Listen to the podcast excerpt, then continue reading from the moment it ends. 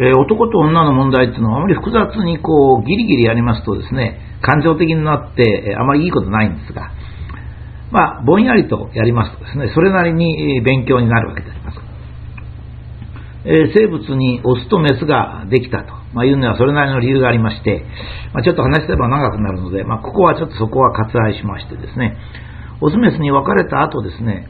ま、生存競争に勝った、ま、いろんなタイプのオスメスがあったんですが、やっぱりそれに勝ち残ったのはオスとメスが分業するという、まあ、そういう生物でありますね。まあ、当たり前っちゃ当たり前なんですが、メスは子供を産んで育てますから、オスが単にメスに精子を提供するだけというんではですね、まあ、その種の活動力が半分になっちゃいますからね。そこで生物種によってちょっとは違いがあるんですが、まあ、オスの方は戦う、まあ、餌を取る、まあ、精神的な支えになる、家族を守る、なんていうのが大体オスの仕事になったわけですね。で、まあ、動物には精神的な支えがないじゃないかっていうけども、よく観察しますと、まあ、リードをしてるって言いますかね、あっちへ行こうとか、こっちへ行こうとか、まあ、いう判断ですね。まあ、こういったものを大体はオスがすると、まあ、いうことがあったわけですね。で、それはどうしてかって言いますとですね、これを言いますとですね、えー、っと、あの、人間の女性なんか特にあの、男女、なんですかね、共同参画っていうふうに言い始めちゃうんですけども、そんなこと全然ないんですね。これはメスを尊重してるわけです。メスは一般的に産んで育てますからね、子供を。大変に忙しいわけですよ。危険もありますし。ですから、まあ、産んで育てるだけで手一杯と、まいうことなので、産んで育てること以外はオスがすると、まいう生物種がですね、まあ、競争にかかってきたのは当然であります。まあ、最近人間社会では役割分担ということを言いますとですね、これは禁句のようになっておりまして、女性陣からま非常にバッシングを受けるんでありますが、もしも自然が大切で自然に生きることが大切なら、役割分担こそが男女の幸福をもたらすはずなんですよね、はずなんです。で、しかし役割分担の仕組みが悪いとですね、不平等になる場合があると。これはですね、役割分担をすること自体が問題ではなくて、社会の仕組みが悪いとですね、良い役割分担でも不平等になるということが起こりますね。例えば、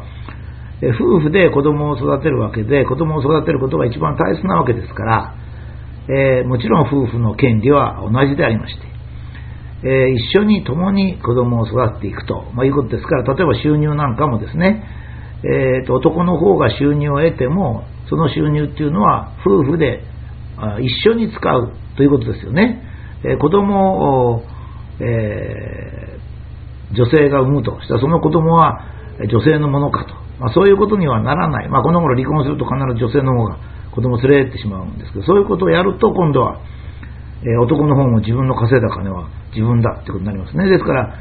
え、男と女がそれぞれ結婚して別々の個人なのか、それとも一つの家庭を作るのかと、いうことでもま違うわけで、えー、例えば、ずっと昔から女性が少し不利になってきたわけですが、これは役割分担の問題ではなくて、役割分担が存在したから女性が不利になったんじゃなくて、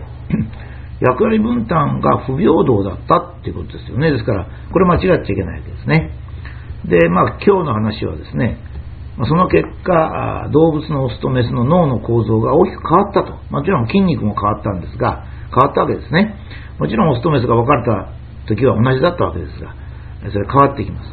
メスは子供を育てるという点で常にあらゆることを観測し、行動しなければならないので、マルチタスク頭脳、つまり同時に掃除洗濯、子供のを見たり、全部や一緒にできるということですね。自分の目の届くところを中心によく観察し、正しく対応できると。それから子供に言語を教えなきゃいけませんから、人間の場合は、言語やは非常に女性が発達していると。一説によると、1000倍だという話もありましてね、男に対して女のこの、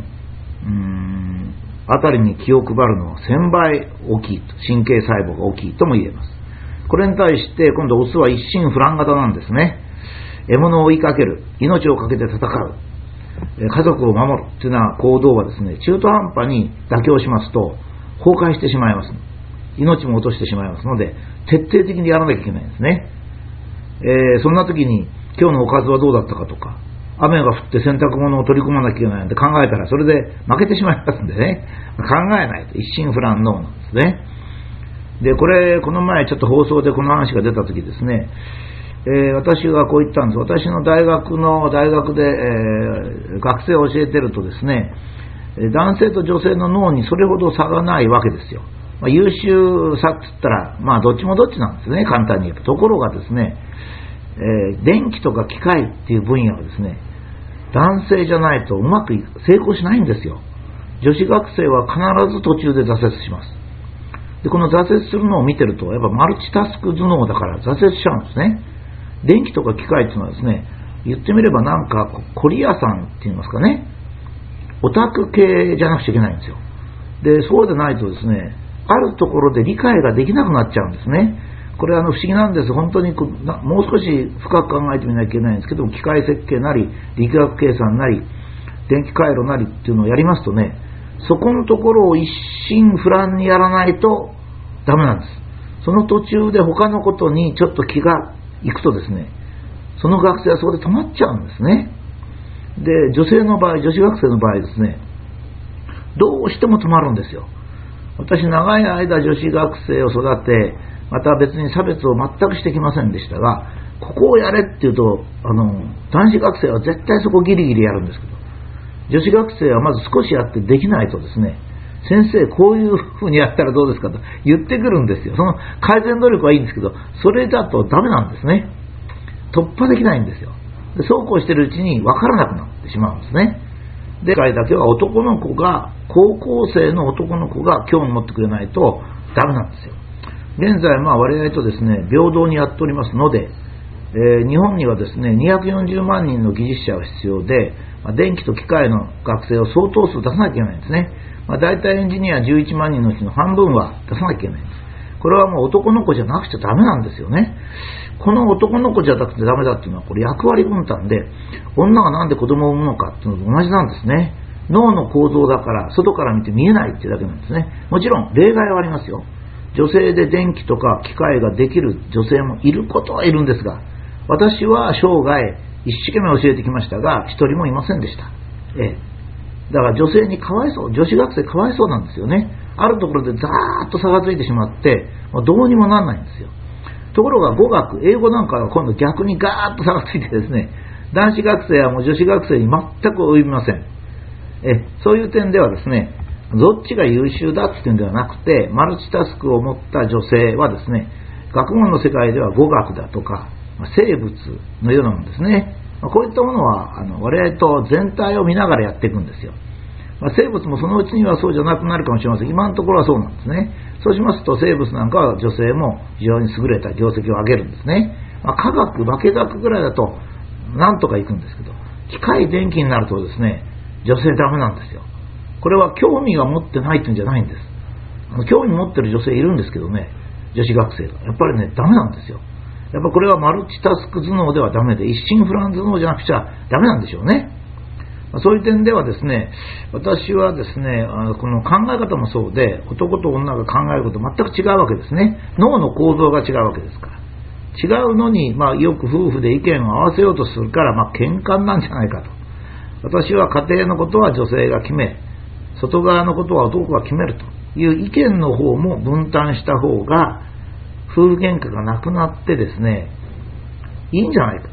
最近は男性がですね、ちゃんと決めて決めないということもあって、女性の方で余計に不満が起こりますね。この話は、日本の政治という全般についてもですね、そのうち考察を加えたいと思います。この目的はですね、男女差別を促進するとか、そんなこと全くありません。私はもともとそういう